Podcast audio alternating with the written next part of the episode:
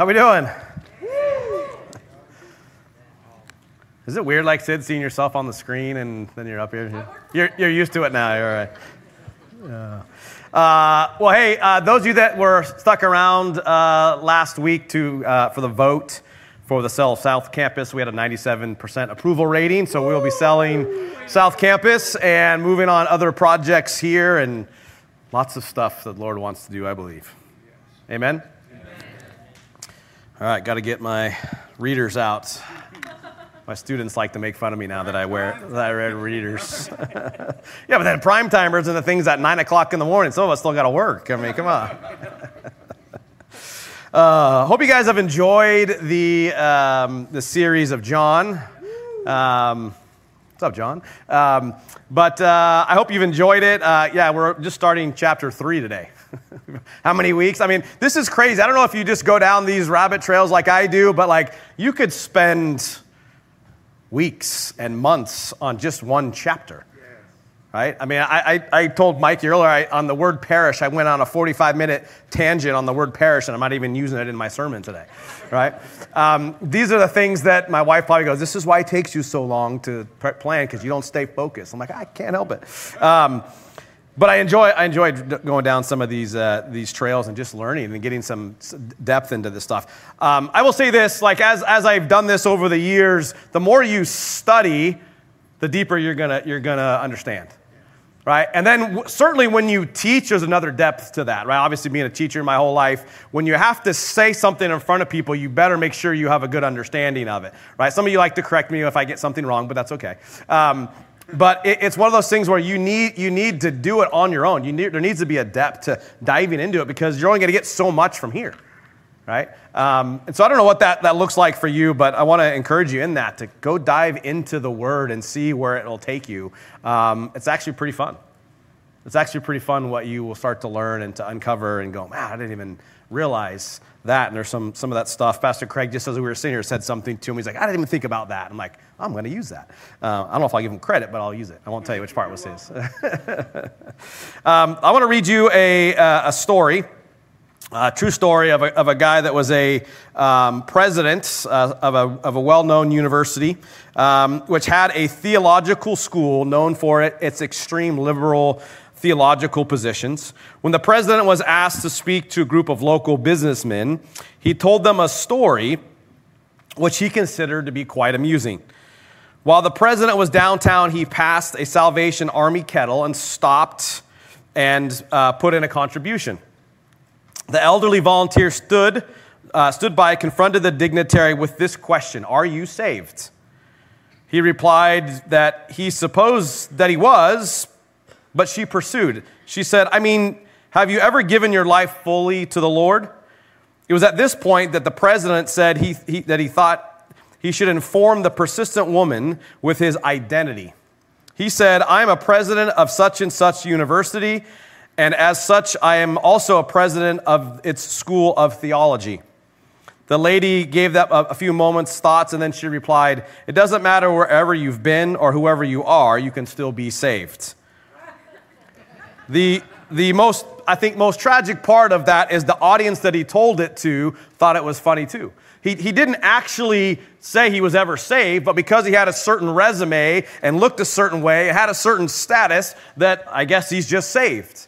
The reality is, for all of us to be saved, we don't have to have any type of certain status. The Lord will meet you right where you're at, right now, right in this moment, right today right? And that's the beautiful one of the beautiful things about the Lord. There is no there is no earning your way into heaven, right? But this president was a little bit off in his theology, I would think. Right? And so why do I say that story? Because we're talking about Nicodemus today. Right? Nicodemus has this interaction with Jesus. Uh, and there's all kinds of different views on was Nicodemus just curious? Was he coming to get Jesus? I don't know. There's a lot of different views on why Nicodemus was coming to talk to him right? But we're going to dive into that today. We're going to unpack what was Jesus and Nicodemus? What was that like? And what is, what is it for us that we've got to get from it? And so I hope this morning that you came willing to listen, willing to learn, right? Whatever may be going on, uh, can you take a few moments and go, hey, you know what? I need to, I need to push aside for a moment. I need to hear what the Holy Spirit's telling me today. And so we get into this, this conversation with Nicodemus and Jesus. Um, there's a parallel between the president and, and Nicodemus. Uh, it's a remarkable encounter, I believe, between Jesus Nicodemus, a Pharisee, a ruler of the Jews. Uh, there's th- really three main components or three parts to this. Uh, the first one is uh, Nicodemus comes to Jesus by night. Um, have you guys seen the? Have you guys have seen The Chosen? All right, you've seen that scene where Nicodemus comes to talk to Jesus at night. Now, I love The Chosen. I think you should watch The Chosen, but I don't think you should watch The Chosen if you don't read the Scripture. Oh, get him, man. Right? I'm not even. I'm trying to be difficult. I'm saying there's so much added into it. If the Scripture is holy and true, and we're not supposed to add or take away, if you don't know the Scripture and you watch some of this, you might have a wrong theology. Right? Again, I watch it. I think it's great. It should drive you to read the scripture or read it before you go and watch it. I would prefer, I think you should do that. So now you're watching it with a little more critical eye and you're understanding, and you can start, and I love it because they're adding their own kind of interpretation of what Nicodemus was doing, right? His motives, why he's doing it at night, we don't really know. We have some things, some context clues that we can, we can glean from. But when you watch something like The Chosen, dive into the Word. Dive into the Word, man. Make it, make it come alive. And you, you've got the scripture, and then you go watch it, and you're like, oh, my wife and I are like, we haven't watched it in a while. We keep talking. We need to watch it. Maybe we'll do it tonight. Um, but we keep talking about, man, it makes stuff come alive even more. Right? It enhances. But again, also, some of it, there's some stuff that's added in there, and you kind of got to go. Like, I'm, I'm not one of those crazy fundamentalists, like, you should never watch Chosen because it adds stuff on the Bible. Like, I, but I understand that perspective. And so I think we do need to be a, a little bit careful. But, but Nicodemus comes to Jesus by night. Jesus discusses the concept of being born again. You guys have heard born again before. I think it's one of those things that we actually don't talk about enough. We, we, do, we may say it in a different way, right? And we'll, we'll, we'll get into that a little bit later. We, we do say, hey, you got to accept Jesus Christ as your Lord. Say, we don't really reference born again unnecessarily a whole lot. Uh, Jesus, then Jesus discusses some spiritual truths. And then we also, obviously, in this context, we have the famous verse of John 3.16, right? And so if there's one verse that's out there more than any, it's probably that. Right? We see it everywhere on TV. I don't mean, I think in the old days, right, Pastor Craig, you know, they had um, that guy that always carried the sign, right? You know? So, hey, it's, it's my turn. He gives me trouble every week, right? All right. Let's, uh, let's read together. Uh, Jesus teaches Nicodemus in uh, John 3, starting in uh, verse 1. It says, Now there was a Pharisee, a man named Nicodemus, who was a member of the Jewish ruling council. He came to Jesus at night and said, Rabbi, we know that you are a teacher who has come from God, for no one could perform the signs you are doing if God were not with him. Jesus replied, Very truly, I tell you, no one can see the kingdom of God unless they are born again. Nicodemus says, How can someone be born when they're old? Surely they cannot enter a second time into their mother's womb to be born. Jesus answered, Very truly, I tell you, no one can enter the kingdom of God unless they are born of water and spirit. Flesh gives, uh, flesh gives birth to flesh, but the spirit gives birth to spirit. You should not be surprised at my sayings. You must be born again. The wind blows wherever it passes. You hear its sound, but you cannot tell where it comes from or where it is going. So it is with everyone born of the Spirit. How can this be? You are Israel's teacher, said Jesus. You do not understand these things? Very truly, I tell you, we speak of what we know and we testify to what we have seen. But still, you people do not accept our testimony. I have spoken to you of earthly things and do not believe, then how will you believe if I speak of heavenly things? No one has ever gone into heaven except the one who has come from heaven, the Son of Man. Jesus, or sorry, just as Moses lifted up the snake in the wilderness, so the Son of Man will be lifted up, that everyone who believes may have eternal life in him. For God so loved the world that he gave his one and only Son, that whoever believes in him shall not perish, but have eternal life. For God did not send his Son into the world to condemn the world, but to save the world through him. Amen. Whoever believes in him is not condemned, but whoever does not believe stands condemned already because they, are not, they have not believed in the name of God's one and only Son. This is the verdict. The light has come into the world, but people loved darkness instead of light because their deeds are evil. Everyone who does evil hates the light and will not come into the light, for the fear of their deeds will be exposed. But whoever lives by the truth comes into the light, so that it may, uh, so that may be seen plainly that what they have done has been done in the sight of God. Obviously, there's a lot uh, in that, and we'll, again, do our best to, to, to kind of drudge through some of this. Um, but it's one of those things where we look at this context and we're seeing Nicodemus. And Nicodemus is this guy that's supposed to understand what's happening. So if you remember from chapter 2, right, that, that the Pharisees, the religious leaders, had this confrontation with Jesus in the temple and they were, they were trying to get him, right? All, all throughout Scripture, we see everybody trying to get Jesus. Obviously, they never are in terms of their, their, their intellect and they're trying to outdo him. Um, and so Nicodemus, there must have been some level of curiosity, some I don't know what his real motive it was. Um, I think we, we, could, we can surely understand later in other parts of John that Nicodemus did come to some type of faith in Jesus because he was there helping Jesus when they, at, the, at the cross after he had, had died. Um, but when we look at the, this, we, we see the stuff happening in, in verse 2 where Jesus had this very public encounter with the Pharisees. And then in, in the first part of, of John 3, it's a very private one right? Nicodemus wants this private, nobody to see, kind of that's why probably why he came at night. Um, and so we have this, this, this moment where Nicodemus is kind of questioning. Do any of us do that? Do we have moments in our life when it comes to our faith and our walk? Do we have questions? Are we questioning things? That's what Nicodemus is doing, I believe. And again, I don't know his, his true motives, but I knew he was a powerful guy. I knew he was well off know he had a lot of authority. Jesus was really challenging all of that. Some of us, some of us don't want to give up what we have, our status that we have, even if we're in the wrong.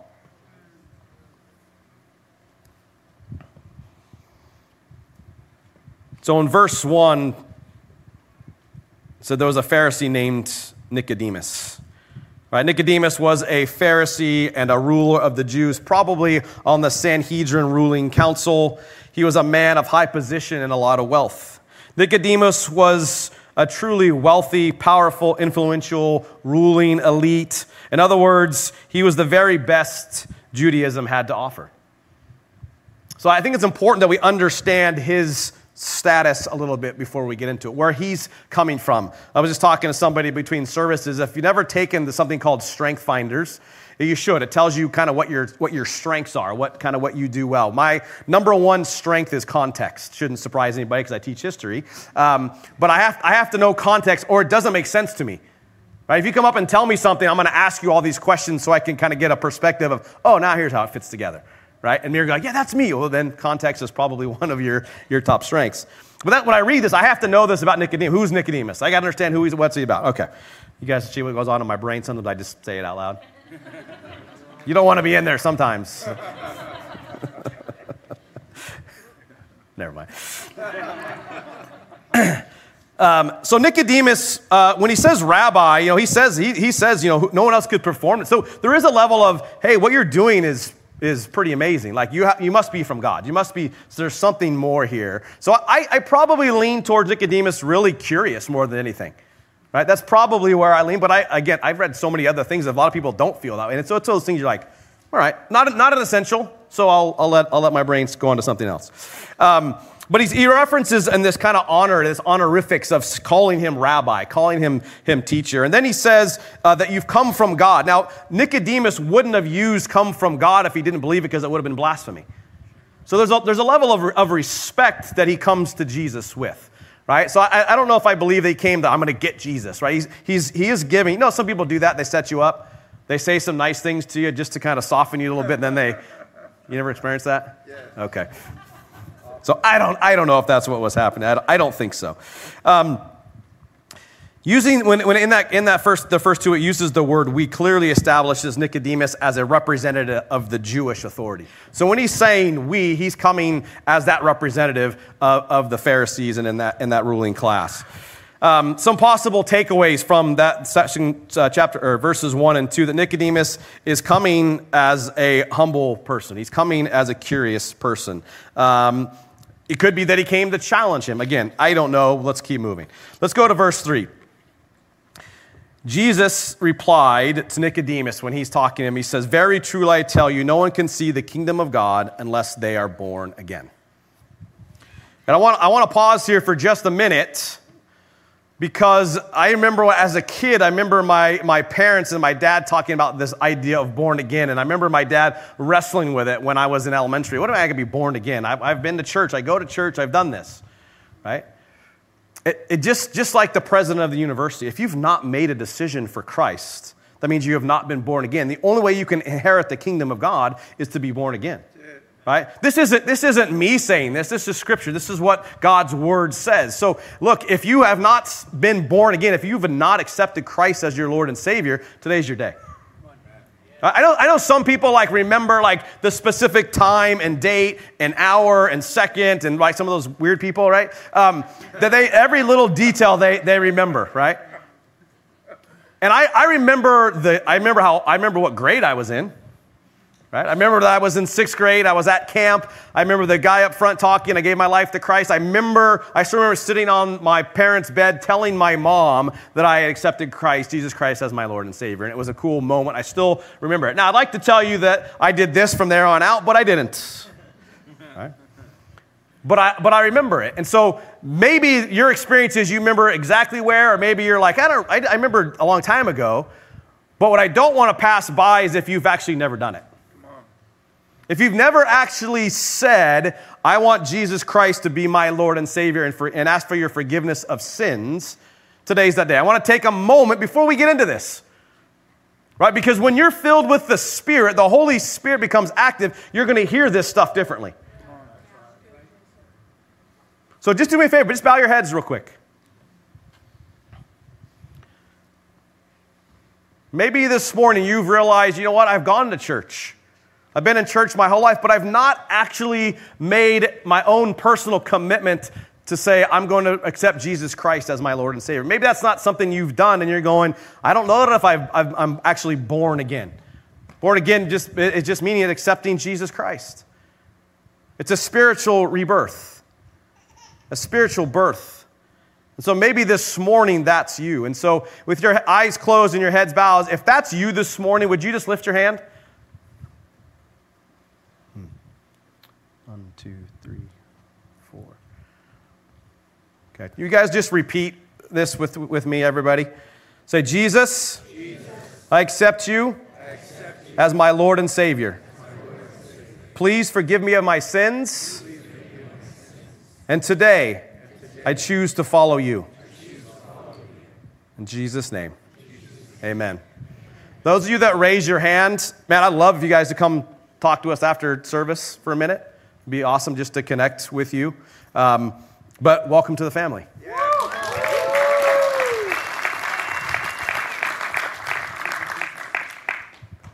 So, again, we have to be born again. We just had that happen this morning. Pretty cool. All right, we can all go home. uh, verse 4 says, How can someone be born when they are old? Never mind. Um, Nicodemus asked, Surely they cannot enter the second time into their mother's womb, right? So again, Nicodemus didn't get it. He doesn't fully understand. What do you mean born again? I can't be born in my mother's womb again. I'm already old, right? He's, he's so again, is he, is he mocking him? Is he trying to say, is, or does he really not understand? Go study it yourself and try to find out. Verse 5 says, Jesus answered, Very truly I tell you, no one can enter the kingdom of God unless they are born of water and spirit. And I want to focus on the water piece just for a minute. Again, this is another one of those crazy rabbit holes. I, I, don't know how much time I spent on water. I was shocked because I thought it was a pretty common understanding that it was more of a spiritual cleansing. But there are some people that actually believe that baptism equals salvation. I'm here to tell you, I do not believe that, that water baptism equals salvation. And I, and I think of it because I think of the thief on the cross, right? Jesus said, You're going to be with me in paradise. He didn't go get baptized first. I think you should all get baptized. I think you should all do that, but I don't think it's a prerequisite to be saved. Right? And so, but I read, I was just, I was kind of surprised. So I started reading and some of these names that pop up that I thought were very, and I'm like, wow, okay, this is interesting.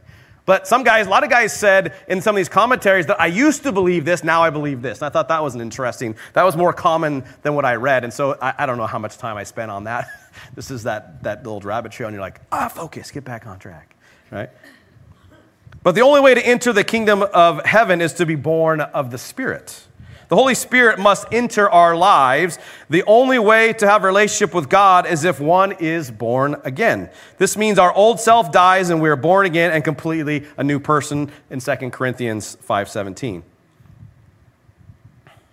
We aren't followers of God simply because our parents, neighbors, or friends are. Going to church isn't enough.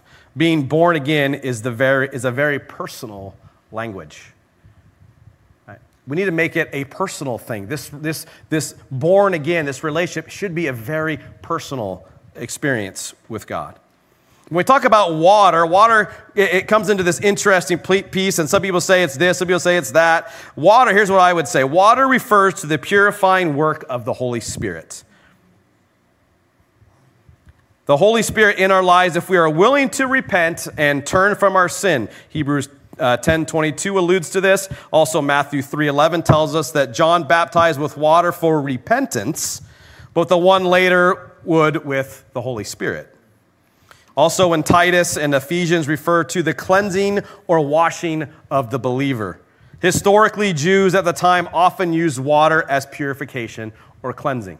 So I, I, when I say when I say but Jesus talks about water, it's a, it's a spiritual thing. It's a, it's a cleansing. It's not something that you have to do in order to equal salvation.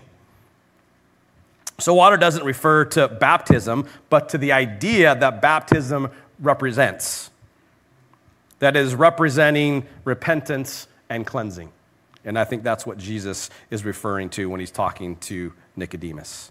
And he talks about the flesh giving birth to flesh right? The Spirit giving birth to the Spirit. And then yet Nicodemus was surprised at what he was saying. When, when Jesus is questioning or he's, he's saying things and he's acting surprised, right? It's really, Jesus is a bit surprised that Nicodemus doesn't know some of these things. So what does that mean?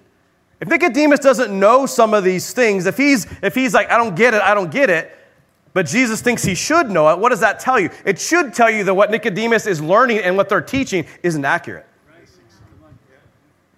right? And those are the things that we should all think about. We should all question what I say up here, what Pastor Craig says up here. We should all go back and study and read and learn. I think about times when they didn't have the actual Bible, right? Where people actually had to, they taught the Bible. You had no access to, you have all the access to whatever you want. The internet, you can search things. There's no excuse really for us not to know whether what we're saying up here is truth or not right? But back, back in the good old days, right, when you didn't have, you didn't even have the Bible, only the guy that was preaching did. They, you, the congregation didn't. They had to take what, what that person said at face value. But Nicodemus and the Pharisees are teaching something that's not lining up with what God would say. And it keeps, he keeps, Jesus keeps kind of acting like, well, how come you don't know this? Why didn't you, uh, well, you don't understand this? Right? So there, it's, I don't, I'm sure Jesus knows because he's God, but I think that's causing Nicodemus to go, oh, maybe I don't know something. Maybe, maybe, I am, maybe I am missing something by Jesus responding that way. Maybe I'm going to question what, what I'm teaching is accurate. Verse 8, it says, The wind blows wherever it pleases. You hear its sound, but you cannot tell where it comes from or where it is going. So it is with everyone born of the Spirit so it is with everyone born of the Spirit. What do we see when we see the wind? What do we think about the wind? What does the wind equate to? That's, a, that really it's an analogy of the Holy Spirit. Right? We don't, we don't know where necessarily where it's going to come. I, I, don't know about you, but I've been in services, I've been different places in my life where I can feel the presence of the Holy Spirit. Yeah, come on. I don't know where it's going, right? But I can feel the presence of the Holy Spirit. There's times where I don't feel it and someone else does. that actually gets me frustrated, if I'm honest. what? Come on. Right, one time I was at a, uh, about a year ago, I'm at a coffee shop with my daughter. And we're in this coffee shop and we go and we're, we just sat down, just got our coffee. And she's like, I don't know, Dad, something's not right. I was like, Are you not feeling good? Are you okay? I, I don't know. I, I just don't feel like right. And so I'm like, So do we need to leave? She's like, Yeah, we need to leave. I'm like, Oh, okay, I guess we'll leave. So we get our coffee and we walk out, we get in the car, and she's like, Oh, man, I feel better. And I was like, Huh? And so I said, I said, what are you, what are you feeling? And what she goes, I don't know, Dad, there's just something that didn't, didn't feel right in there. And I was like, you know what, let's, let's take time and let's pray about it for a second. And as we started praying, it, it, the Lord revealed to both of us that it was something happening spiritually inside that coffee shop. And being honest with you, I didn't know. I didn't, I didn't catch it. My daughter caught it, and she didn't know exactly what it was. But we, we, so I said, "Do we need to go back in there and pray?" Or what? And we both felt like, "Nope, that's not, that's not our, our domain there. Let's let, let's leave that to whoever's run it. We'll, if the Lord tells us to go back, then we'll go back." But at that time, we felt like, you know, we were just to leave and, and go somewhere else. And I was getting a sense of, of the Holy Spirit. I'm going, okay, so now, now I'm trying to be a little more attentive. Man, my daughter was in tune to something that I wasn't. I have plenty of other things I got over her, but that's one of them. and I welcome it. I mean, why not, right? This is awesome. This is great. I'm learning stuff from my kid. Um, so this week, right, this week, I, I just, I, I know every time I'm going to preach, there's something coming. The enemy's going to try to do something, right? Um, and so just, just different circumstances. And I, and I was teaching on, on Tuesday in the identity class, right? Uh, I don't know, Pastor Doug probably did that on purpose. He's probably like, I'm going to get Jason this week. Like, I'll have him teach Tuesday and have him teach on Sunday. Um, uh, uh, we both laughed and like, how did that happen? I'm like, I don't even know. But anyway, it was great. The, the identity class was awesome. I've never seen a group of people when I ask them to stop and to press into the Lord and start dealing with stuff, I've never seen a group of people press that hard into it. Like, I, am I'm, I'm literally like, oh, they're still going. It's like 10 minutes, like, but I'm to run out of time here because I'm on a time commitment, but they're pressing. Though I interrupt what God is doing right now, right? I mean, that's what's happening. It was awesome to see that a bunch of people pressing in. But this week, I'm even, yesterday, I'm at this coffee shop, and I'm, I kid you not, I'm, the, I'm, still, I'm actually still processing, even as I'm standing, I'm still processing what was happening yesterday. Um, and so I, I, for about two hours, two hours, I'm going nowhere. Literally, I'm about the same verse over and over and over. I got worship music in. I'm reading the Bible. You would think that would be enough to put me in. So I start in the in the hour and a half that I'm there. Uh, the first hour and a half, I'm, I'm going, okay. Is this the enemy, or is the Lord trying to get my attention on something? And, and, I, and I stopped and I just like, so I opened up a new, a new document and I, and I wrote these words, just these two, two words down perseverance and resilience. And I felt like it was something the Lord was saying to me personally, like in that I wasn't giving up, I wasn't stopping. There was a level of perseverance and resilience. Um, and, it, and it was cool because it made me think, I guess I really do trust God. Because in that moment, I wasn't giving up, I wasn't stopping. Right? And some of you need to hear that this morning. That's why I'm stopping. That's why I'm pausing. This is a little bit off my notes, but I believe it's what the Lord, and I'll show you what, how I connect it in just a minute. But some of you, don't let the enemy get you. Don't let the things of your past stop you. Don't let the things prevent you from moving forward and doing what the Lord is asking you to do. Don't give up. Don't give up. I, I know, I know two hours is, is not a lot of time, but it's a lot of time for me to get nowhere. and maybe that's a lot of us, that's our, that's our life struggle. So, Mike, I really believe those words are for you. I believe in this last season, that's been you in the midst of hard times and challenging times. I'm not talking hours, I'm talking days and days and weeks and months and years of pressing and pushing through, that your resilience and perseverance is shining through. And I feel like there's, the Lord's got something for you on the other side of that. And I, I get emotional because I had no idea why the Lord put that on my heart. And then I saw you this morning, and He goes, That's why. And I, and, I, and I thought to myself, here I was complaining about two hours. And it touched somebody, and it was for somebody specific. So, what's two hours if it's going to touch somebody, if it's going to help somebody, if it's going to, what's that? Right? Love you too, buddy.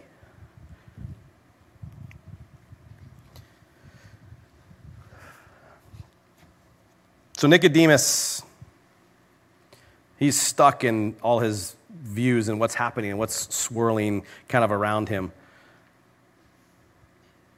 I don't have time to get into the whole idea of spirit, but you should, when you take identity class, you get into some of that, the, the pneuma or the pneumatology. But it, John will get into much more of that in other parts of, of, of the book of John. Um, but here, just to know the word spirit is pneuma, right? Is the, is the same Greek word for wind.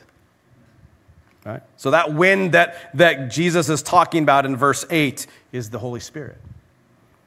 Billy Graham said, You can see the effects of wind, but you cannot see the wind. Nicodemus is saying, again, how can this be? In verse 9. I, I don't get it. I, all the stuff you're talking about, Jesus, I don't, I don't really get all of it. What are you talking about?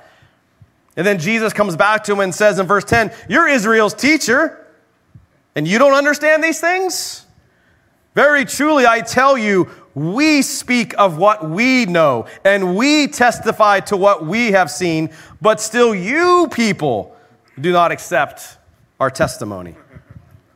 I have spoken to you of earthly things, and you do not believe. How then will you believe if I speak of heavenly things? That we that he's referring to, that we is Jesus and God saying we and you is plural, you is the Pharisees.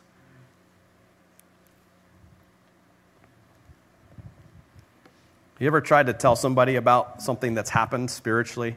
Someone got healed, some, this happened to them, this crazy, and they're like, I don't know what are you talking about. Like they may not ever say, "Oh, you're crazy," or "I don't believe," but their body language tells you all you need to know. Right? What if I told you that after first service today, we did a, a, moment in church and we just prayed for healing? A guy came up and said his foot was healed. Come on, there it is. Right? You didn't see it. I didn't see it, but he testified to me about it. So do you believe it? Yes. There's a level of belief in Jesus Christ, a belief. We can't see everything. There is a level of faith that is required. Like when it says Jesus is the only one that, that came down, that was born, like came from heaven to earth, and he was born of a Virgin Mary, I was asking Mike during service, like, so, like, when he came from heaven, did he, like, come down as, like, a little sperm? Did he come down as, like, a little baby? Like, what did he come down? What, what was he like when he was in, in Mary? I don't know. Pastor Craig said to me, this, I'll give him credit, but this week he goes, Jesus was actually born again. Interesting, right? Interesting to think about. So when we think about uh, Nicodemus and Jesus, and he's saying, Look, how can I speak to you about these, these heavenly things, but you don't even understand these earthly things? Nicodemus still didn't truly understand.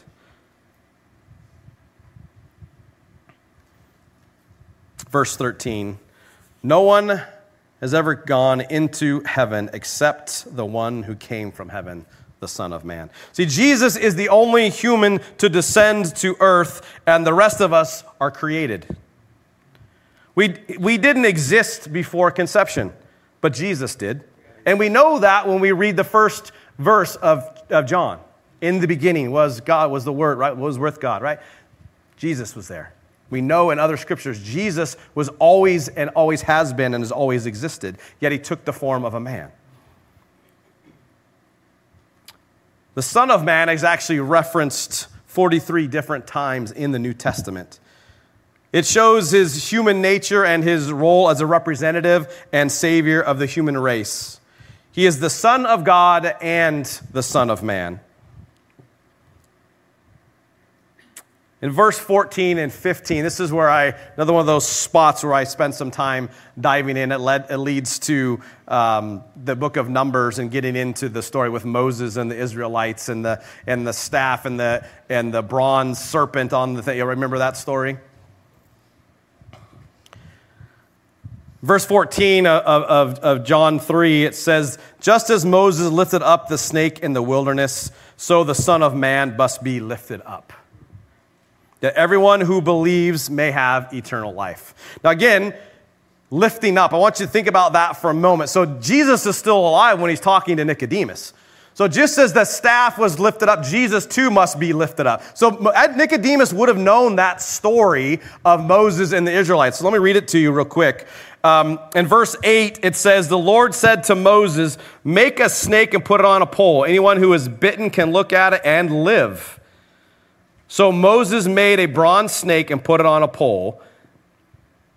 Then, when anyone was bitten by the snake and looked up at the bronze snake, he lived right? And we know that symbol became synonymous with the symbol of medicine.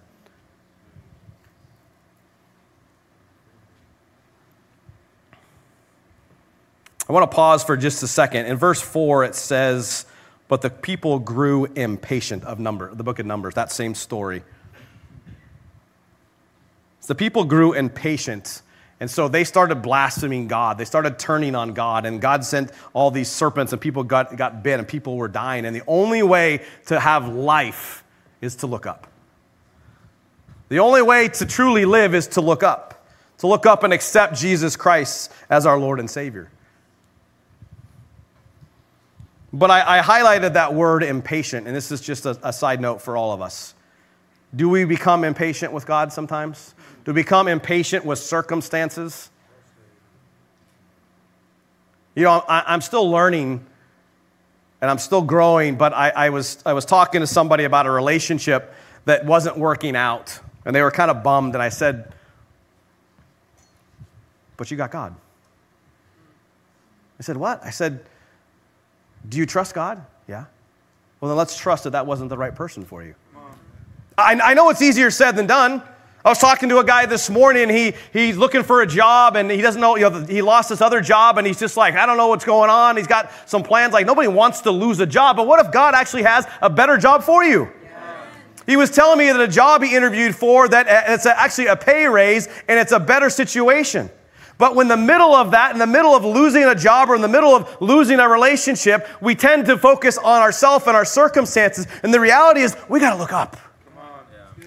We got to look up and see what God will do for us. And I'm talking to this guy this morning. I'm going, that's so exciting. I'm so excited you went through this. I'm not glad you went through this, but look what God is going to do on the other side of it. But the people, the Israelites who just got led out of captivity out of Egypt, you would think they would have some context like, he got us out of that. Cool, we're going to trust him. Oh no, they turn on him. Right? And I'm going, man, how am I like those guys?